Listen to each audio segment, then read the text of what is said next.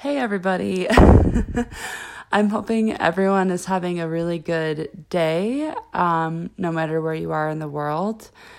I actually wanted to come on and talk about something that I think is really important to be talked about. Um, to be talked about. I don't know if that was grammatically correct, but whatever. Um, so I've experienced this a lot in my life before, and it's not happening now, thank God.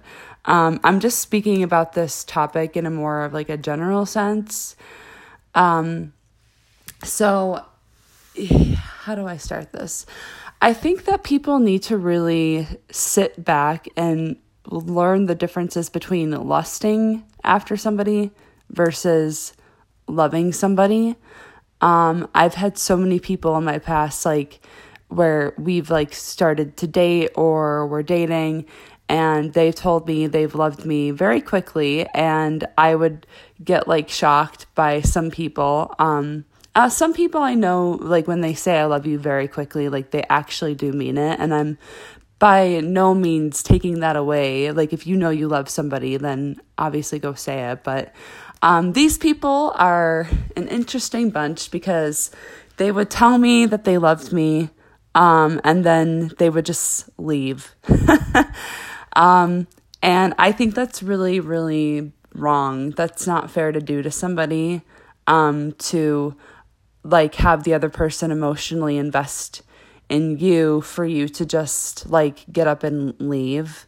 Um, it really like fucks with your mind. So, yeah, when you like obviously like lusting after somebody is not a bad thing, but I just think that if you're lusting after somebody, please do not tell them that you love them.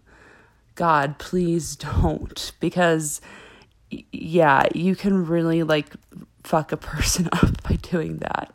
Um, I literally had like this guy three years ago tell me he loved me, and I was very like emotionally invested in what I at least thought the the, the relationship was. I mean, we didn't define the relationship like we were seeing each other, but obviously like we were both invested. Um and he told me like, yeah, I, I love you. I love you. So I'm falling in love with you, blah, blah, blah. And of course I loved, of course I fell for it because I felt the same way. Like I felt like I was falling in love with that person as well. But then they just up and uh, ghosted me and left. Um, and the most important thing about love is that when you love somebody, love them unconditionally. Like don't put conditions on on love because that's just not love then. Um, you got to love the person for what they come with. And if you if you don't love you don't have to love everything about that person, but you know, if your partner has depression or if they're going through a really tough time, and you just like get up and leave and are not there for them.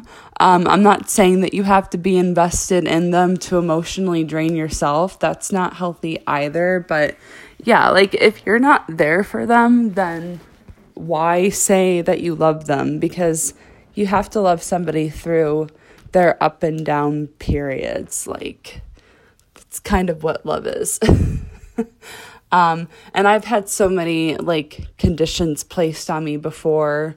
Um, I yeah, with with the other uh, past people I've spoken to, um, they've all they were they were there for me during the happy times and when I was successful and doing great. But then when I needed like a shoulder or a hug, um, they just kind of like vanished and were like, "All right, peace out." um, and that's not that's not fair. Um, that is just so wrong. So don't do that. Don't do that to a person. I'm i literally get so mad when i think about when i think about people doing that. It's just it's just like a big fuck you and a slap in the face. Um, and also one of the important things about love i'm kind of gonna twist it around here um, is to be communicative with your partner. Like, if you feel like they're dumping a lot of emotional shit onto you, it's okay to take a step back and it's okay to be there for them at the same time. You don't have to take in or you don't have to like take on their emotional um, stress. but you still can be there for them. And you can let them know that, and they shouldn't get mad at you for that. Like you can say, "Hey, like I'm I'm to take the day to myself today and um let's talk about what you're going through like tomorrow maybe." Um people don't do that. They just like they just like leave and I'm like okay, no wonder why people get afraid of relationships and commitment because people don't really talk about commitment sometimes and it's important to talk about commitment because why be in a relationship if you're not going to be committed yes so that was my that was my little like rant um of what what else did i want to say? I'm going to keep this short probably like 10 minutes.